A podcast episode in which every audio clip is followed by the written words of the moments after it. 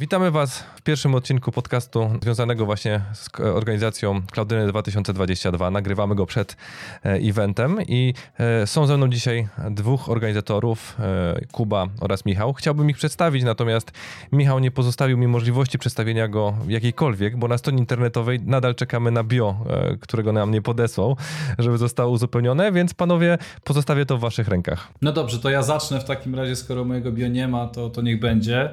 Dzień dobry, Michał Furmankiewicz. Zajmuję się już trochę czasu chmurą, tak trochę więcej niż 10 lat. Aktualnie pracuję w Microsoft w zespole, który zajmuje się rozwojem regionów chmury po świecie. Czyli wy wszyscy widzicie chmurę, a ja widzę serwery, prąd, capacity i tego typu inne bardzo przyziemne, przyziemne rzeczy, żeby ta chmura działała. Tyle u mnie. Ja jestem Jakub Sikora i jestem jednym z organizatorów Cloudyny. E, poprzez bycie członkiem zarządu Fundacji Gruba IT. Natomiast w e, trakcie pracy pracuję jako e, Chief Technology Officer w takim brytyjskim startupie Connect4. I, I co? No i resztę doby mi wypełniają dzieci, więc to jest moje krótkie bio na dzisiaj. I żeby to było związane właśnie z konferencją, to przygotowaliśmy taki temat, który chcemy przegadać. To jest w ogóle o temat o sensie istnienia chmury w, w zakresie różnych projektów. Mamy doświadczenia z projektami startupowymi. Udało się nam nawet e, mi, Kubie, jeden spalić. E, mamy doświadczenie e, z outsourcingiem i mamy szersze doświadczenie w, w mniejszych, większych systemach. Więc moje pierwsze pytanie, które jest bardzo zasadne, to jest, czy chmura zawsze ma sens? I jeżeli nie, to od którego momentu jest taki po prostu wychwytywalny etap, że kuchnia, powinniśmy w to pójść? To jest bardzo dobry przykład Dropboxa jako firmy, która zrobiła obrót dwa razy. E, jak się Dropbox pojawił, e, z tego co pamiętam, mogę źle pamiętać początek, nie zaczęli od chmury. E, po pewnym etapie stwierdzili, że przy skali, którą chcą osiągnąć i przy szybkości wzrostu, którą chcą osiągnąć, cloud będzie dla nich najłatwiejszym sposobem na skalowanie biznesu. No i, i tak zrobili i poszli w cloud. Natomiast po, po kilku latach pracy, kiedy firma zaczęła mieć rzeczywiście spore pieniądze, spore możliwości finansowe i kiedy okazało się, że dostarcza bardzo, bardzo specyficzną usługę na rynek, e, zawrócili i wrócili do swoich serwerowni, do własnych serwerowni. Oczywiście musieli też mieć kapitał na to, więc to też jest trochę tak, że chmura była idealnym rozwiązaniem na pewien etap czasu. E, ale w końcu zdecydowano, wracamy do środowiska on-premises, sami zbudujemy sobie środowiska. Natomiast trzeba zwrócić uwagę na trzy rzeczy. Bardzo specyficzny model biznesowy skierowany, właściwie skupiony na jednej usłudze przechowywania danych. E, firma, która jest nastawiona na sprzedaż technologii, więc bardzo dużo ludzi wewnątrz e, Dropboxa rozumie technologię i potrafi ją budować i sprzedawać. I trzeci aspekt, e, bardzo specyficzna, wysublimowana branża, czy też bardzo wysublimowany przypadek, w którym dopasowano wszystkie elementy tylko do tego jednego, tylko do tego jednego biznesu.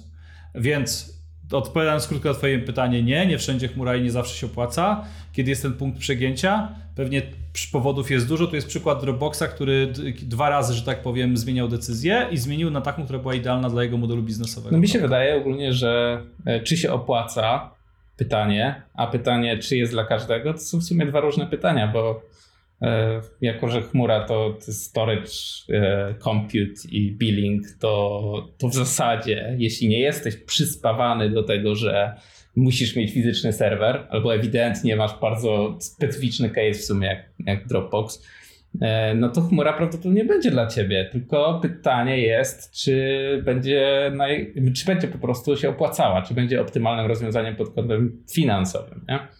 E, bo, bo, na, bo pewnie się znajdą w wielu case'ach tańsze rzeczy. Sam zresztą z firmy, w której teraz pracuję, mieliśmy tak, że, e, że korzystaliśmy na początku przez dosyć długi czas e, z rozwiązania, które bardziej przypomina Virtual Private Server niż jakąś typową chmurę. Nie?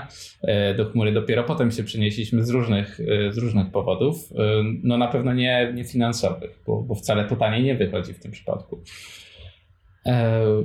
Natomiast y, tutaj mówimy tak czysto pod kątem biznesowym, no możemy to, to, pytanie też potraktować typowo technicznie, jako że słuchają nas też e, inżynierowie, którzy często nie, nie muszą bądź nie chcą też myśleć w tych kategoriach.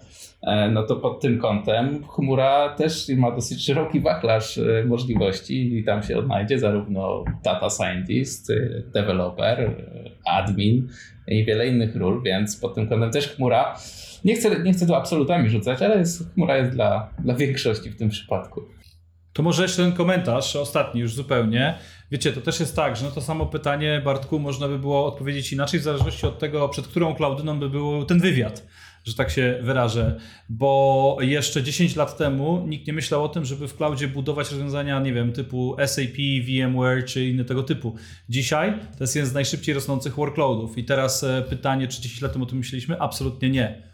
Więc to też pokazuje, że cloud się odkształca, zmienia i za 5 lat pewnie będziemy rozmawiać o zupełnie innych wyzwaniach. No, znaczy ja zdaję sobie z tego sprawę, że za 5 czy 10 lat możemy mieć już taką rewolucję low-code'ową, w której ludzie mogą sobie wejść, wyklikać wszystko w chmurze, nawet nie, ma, nie mając wiedzy technicznej. Natomiast w chwili obecnej, znaczy biorąc pod uwagę, co Tomek powiedział, to jednak tę wiedzę e, trzeba mieć, dlatego że powyżej pewnego progu e, no, nie polatamy sobie. I ja mam właśnie z tyłu głowy, poza tą rewolucją, takie przykłady tych wielkich graczy, którzy mają bardzo kustomizowane rozwiązania. Na przykład pamiętam, że pojechałem na jedną konferencję i wyszedł pan ze Stack Overflowa i pokazał, co jest pod spodem.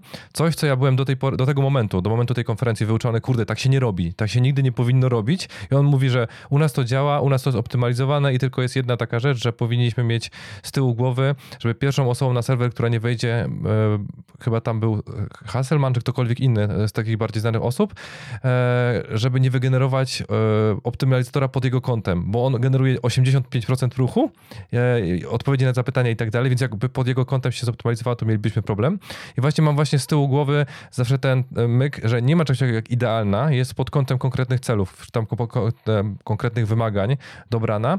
Natomiast jest też drugi punkt przegięcia, dlatego że ci ludzie, którzy na tych konferencjach właśnie oglądałem z tych wielkich, to oni też znajdowali moment, w którym uciekali z chmury, bo i przestało im się to opłacać, bo rozwiązanie było zbyt ograniczające i to trzeba brać pod uwagę, że każda z tych chmur ja to mówię, że ma swój smak, ale ma też swoje ograniczenia poza smakiem, e, które, no, jak to wielokrotnie chyba mówimy, czy tam można też przeczytać, że jeżeli faktycznie chcemy mieć bardziej customizowalne, to chmurze też się da, ale musimy zejść na poziom VMek i sobie to wszystko wyhostować, wyrobić na tym poziomie, ale to chyba taki nie jest taki podstawowy mm, e, sposób realizacji e, rozwiązań, czy tam budowania rozwiązań, o którym ludzie myślą patrząc na chmurę. Wiesz, idąc dalej twoim tokiem myślenia, to w całym IT i w ogóle w, całym w ogóle biznesie i w całej technologii jest tak, że 80% rozwiązań aplikuje się do jakiejś technologii, a te 20% to są te skustomizowane, dedykowane rzeczy, które się nie aplikują do tego wszystkiego. I tutaj nie ma wielkiego odkrycia i nie ma wielkiej e, nośności.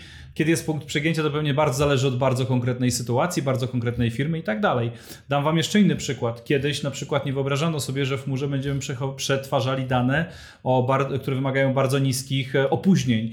Dzisiaj dalej niekoniecznie przetwarzamy je w chmurze, ale robimy hybrydę na zasadzie coś przetwarzamy on the edge, coś przetwarzamy w chmurze publicznej i to dalej jest jedno rozwiązanie. Też zmiana. Jak jesteś dostatecznie duży, to zbudują ci twoją własną chmurę. Rząd Niemiec. Załóżmy teraz po prostu, że jesteśmy w jednoosobowym czy tam kilkuosobowym startupie i zaczynamy, chcemy po prostu rozpocząć swoją, swoją przygodę.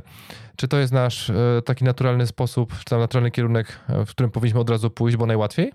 Wiesz co, e, no tak, jak, ja, jak wyszedłem z takiego świata outsourcingu w świat startupów i to od razu własnych, to, był, to był mój naturalny ruch jakby ten taki prototyp y, najłatwiej było mi w sumie zbudować z tego, co znałem najbardziej, co, co miałem na co dzień w swojej pracy. I zacząłem prototypować właśnie w chmurze ten, ten, ten, ten produkt. Natomiast y, no, powodowało to pewne problemy, które nie wynikają tylko i wyłącznie z tego, że, że od razu poszliśmy y, w chmurę. Natomiast bardzo szybko ta infrastruktura przerosła nas, nasz zespół jako taki, który jest na bardzo wcześniej, wczesnym etapie startupu. Więc e, nie, niekoniecznie e, przerosła zarówno pod kątem pracy potrzebnej na tym, żeby to, żeby to utrzymywać, żeby e, zbudować wszystkie elementy i wszystkie klocki, które są potrzebne do tego, żeby chociaż mieć jakiś jakikolwiek sensowny wgląd w to, co się dzieje w środku.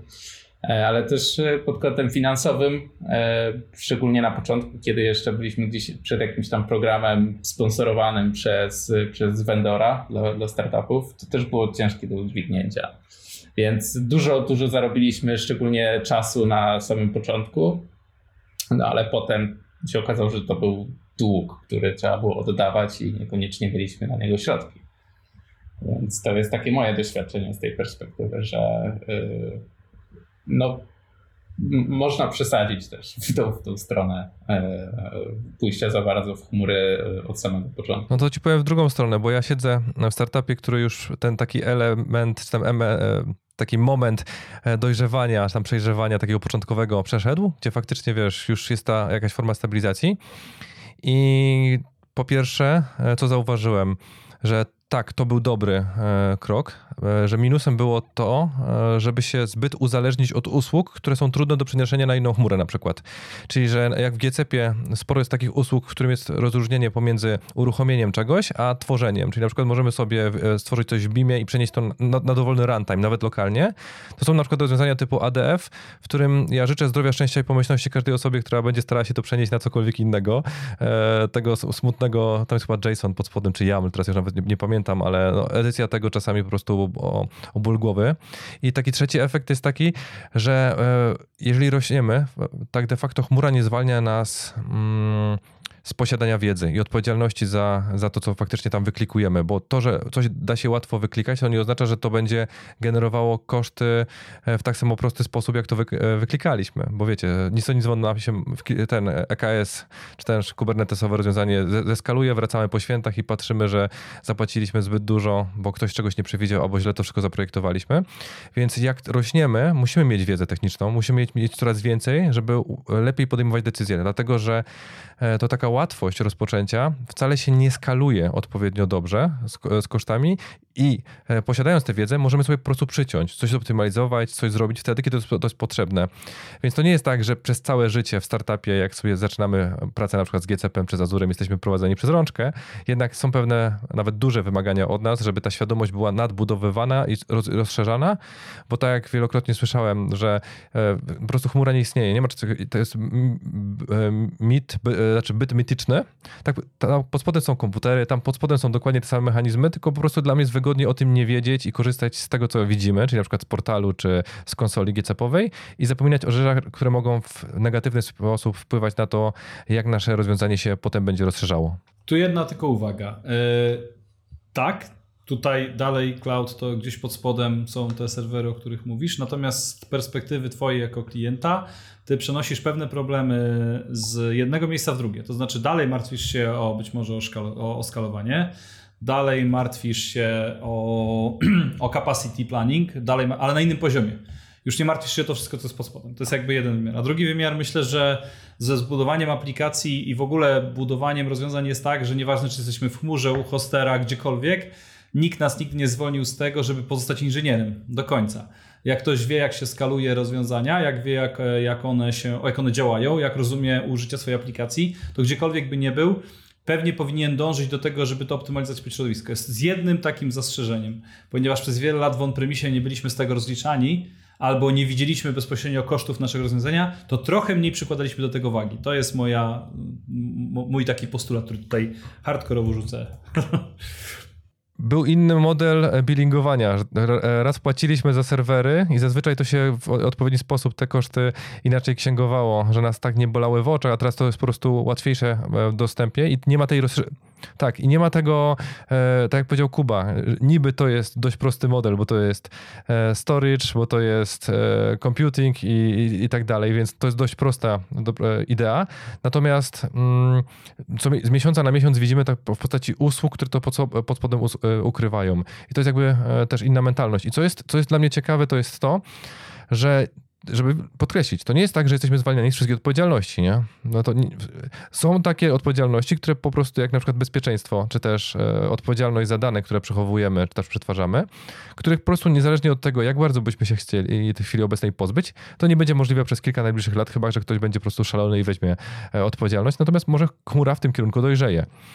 E, bo nadal koniec końców, jeżeli ktoś od nas spowoduje wyciek danych, to to nie możemy zrzucić na Microsoft, e, Google'a czy, czy Amazona, że to jest ich wina, że, nie, nie, że nam na to pozwolili, bo to jest trochę tak jak winić e, twórców Linuxa, że pozwalają nam usunąć cały system za pomocą jednej komendy, tak? No nie, no, to jest znowu kwestia taka, że im więcej odpowiedzialności chcemy brać, możemy jak najbardziej, ale to nie oznacza, że w 100% się jej pozbędziemy. Jeszcze jedna rzecz mi się przypomniała, że w tym momencie po przejściu do chmury nagle się okazuje, że my jako inżynier, jako programista, jeśli popełnimy błąd i wprowadzimy baga do aplikacji, to w przeciwieństwie do poprzedniej sytuacji jest prawdopodobieństwo, że będzie on nas kosztować więcej niż czas. Bo może się okazać, tak jak nam się zresztą okazało, e, że e, jeden głupi błąd, który spowodował, spowodował jakąś pętlę zapytań, do, do akurat do Application Insights sprawił, że nam rachunek praktycznie zdziesięciokrotnił się. Oczywiście dało się to potem rozwiązać, rozwikłać, natomiast no, jest to bolesne. Czy wyobrażacie sobie zespół składający się z samych osób nietechnicznych, który e, jest w stanie skutecznie egzystować w chmurze?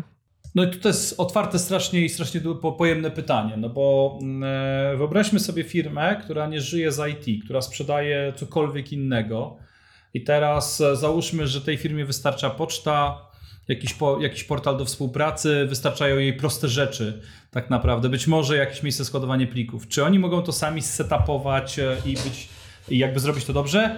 Pewnie nie idealnie, ale czy dzisiaj już blisko jesteśmy tego modelu? W dużym, w dużym, w dużym uproszczeniu bym powiedział, że, że tak. Co więcej, wam powiem jeszcze inną rzecz że znam firmy, które są bardzo duże, jeżeli chodzi o revenue, bardzo duże, jeżeli chodzi o skalę, ale jak zobaczycie ich dział IT, to jest pięć osób. I czy oni potrafią zrobić wszystko idealnie? Nie, ale czy potrafią być wystarczająco dobrym działem, czy też zespołem ludzi, mm, żeby budować rozwiązania chmurowe? Wystarczająco dobrym tak. I, I rzeczywiście wiele rzeczy żeśmy przenieśli. Oczywiście, e, teraz my, zaraz ktoś powie, no dobrze Michał, ale nie wyobrażasz sobie chyba banku, że będzie chodził na chmurze bez osób technicznych. Tak, tego sobie dzisiaj nie wyobrażam. Ale czy to nie będzie tak za kilkanaście lat? Nie wiem, pewnie nie. Aczkolwiek na pewno mniej tych kompetencji technologicznych zaczynasz potrzebować w niektórych przynajmniej obszarach.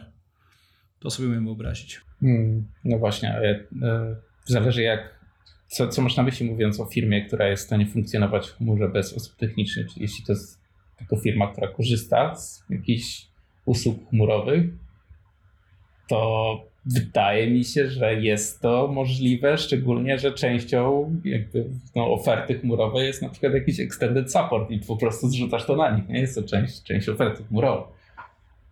E, tylko podejrzewam, że miałeś na myśli bardziej firmę techniczną, która, która nie posiada jakiegoś działu IT administratorskiego, a funkcjonuje w obrębie chmury, dostarcza jakieś rozwiązania tam. Myślę, że jest cały branch jest cały branch IT, który idzie w tym kierunku, jakiś no-codowy, nie? Tam Michał Gozowski, myślę, żeby się wypowiedział na ten temat lepiej.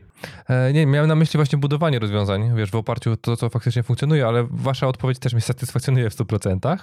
Więc na sam koniec mam takie e, pytanie bardziej otwarte niż to, chociaż to było bardzo otwarte. E, kiedy, czy jest w ogóle możliwość, albo czy potraficie sobie wyobrazić taką sytuację, czy taki moment, w której po prostu chmura przestaje mieć jakikolwiek sens, bo pojawia się coś nowszego lub sama przeobraża się w coś takiego, co już po prostu przestaje mieć sens? To znowu e, ja się odwołam znowu do ewolucji. E, ja już e, dzisiaj powiem Wam szczerze, coraz mniej oczywiście rozmawiam z klientami, bo się skupiam na tych swoich wszystkich rzeczach pod spodem tego środowiska chmurowego, ale też ja, dzisiaj już dla mnie nie ma chmury, jest środowisko hybrydowe i, i, i mówię to całkiem świadomie i celowo, czyli coś jest w chmurze, coś jest on-premises, coś jest u hostera, i e, my chcemy dostarczać, e, że tak powiem, biznesowo model chmurowy, niekoniecznie tylko w publicznych regionach chmurowych, jeżeli rozumiecie o co mi chodzi, tak? Czyli po pierwsze, coraz więcej usług chmurowych może w jakimś modelu działać w środowisku on-premises, coraz więcej jest hybryd pomiędzy światem publicznej chmury a światem on-premisowym, które są, że tak powiem, czy to edge'owymi rozwiązaniami, czy to rozwiązaniami właśnie u Ciebie w firmie, czy to zarządzaniem innym środowiskiem chmurowym przez jednego vendora chmurowego i moim zdaniem tutaj te środowiska ewoluują. Nie wiem, co będzie kolejne. Kiedyś Cisco mówił o fog computing. Niektórzy jeszcze mówili o tym, że kolejny etap rozwoju chmury to będzie e, dekompozycja e, usług chmurowych i dekompozycja data centers w stronę mniejszych. Nie wiem, co będzie, natomiast moim zdaniem jakby to, co będzie za, to, co będzie i będzie jeszcze za chwilę spokojnie, to właśnie jakiś różny sposób dostarczania środowisk e, hybrydowo, tak, żeby one razem działały spójnie. Czyli na przykład jeden model dostarczania usług, ale w hybrydowych środowiskach, które są i on-premise, i u jednego czy drugiego providera. No, ja w zasadzie tylko mogę pociągnąć to, co powiedział Michał w stronę science fiction trochę. Czyli e, no bo wtedy chmura nie będzie potrzebna, kiedy nie będą potrzebne serwery. A serwery nie będą potrzebne, jeśli na przykład internet, czy też inna alternatywna sieć światowa będzie zdecentralizowana całkowicie. Czyli nie będzie potrzeby żadnego centralnego serwera, czy też serwerów. E, najbliższym odniesieniem do tego, który, żeby sobie zobraz, zobrazować, jakby to mogło działać, to osoby, które widziały na przykład serial HBO Silicon Valley, wiedzą o co chodzi. Nie? Tam, tam jeden z bohaterów pracował właśnie nad taką zdecentralizowaną siecią, która de facto pracuje na wszystkich smart urządzeniach, e, typu smartfony, smart lodówki, smart telewizory i tak dalej. E, I na tej zasadzie no, tworzy sieć, sieć powiązań, która, która służy za, za nowy internet. E, I wtedy de facto, mówiąc brzydko z angielska, deprecate'uje serwery na świecie. Tak, ale chyba jesteśmy trochę na początku tej drogi, bo tak jak oglądamy to wszystko, co się dzieje, to jeszcze, jeszcze kawałek, jeszcze nam sporo brakuje, żeby ten model takiej dekompozycji zbudować.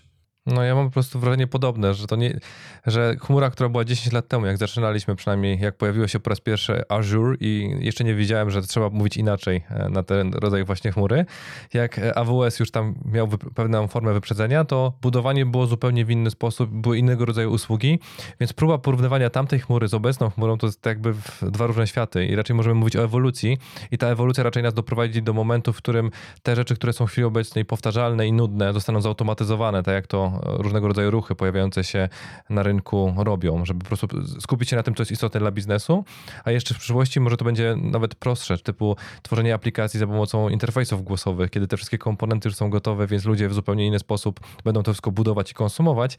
Natomiast chmura dzięki tej ewolucji po prostu nie przestanie. Ona przestanie istnieć tak, jak wygląda teraz, natomiast zmieni się w coś bardziej użytecznego. Tak. W takiej wersji jak teraz. Dokładnie, dokładnie. Na końcu ja dorzucił tylko jedno. To, co ja widzę dzisiaj u vendorów chmurowych i to, co się pojawia cały czas, to wchodzimy na kolejny etap komplikacji, czy też kolejny etap dostarczenia wartości biznesowej. Przestajemy mówić o serwerach, sieciach, storage'ach, a zaczynamy mówić o gotowych rozwiązaniach e, partnerów, gotowych prosto z chmury, czyli nie wiem, Adobe, Pega, e, you name it tak naprawdę. A żeby szybciej uzyskać wartość biznesową, nie skupiamy się właśnie na tych low-levelowych rzeczach, tylko wchodzimy piętro wyżej i wybieramy jak ze sklepu a, rozwiązania, które są nam potrzebne do naszego biznesu. I to jest też taki bardzo, bardzo teraz nośny i, gruby temat, który się tylko rozwija. A to ty nie, nie mówisz po prostu o modelu SaaS? E, tak, ale dostarczanym nie w taki sposób, że dostawca dostarcza ci go od siebie, dostarcza ci go z twojej, że tak powiem, z twojego środowiska, integruje się z twoim środowiskiem, zapisuje logi tam, gdzie chcesz, monitoruje tam, gdzie chcesz, czyli i tak i nie, czyli znowu przechodzimy kolejną fazę odkształcenia e, w tą stronę. Mhm. Czyli, czyli, czyli, czyli de facto to jest to rozwiązanie, które jeśli na przykład korzystasz z MongoDB na ich poprzez ich, e, ich produkt Atlas, który się nazywa. Tam, tam de facto wybierasz sobie, poproszę o MongoDB na chmurze, na przykład Azure w takim i takim regionie. I oni ci tam wszystko robią e, i dostajesz Mongo do, do działania.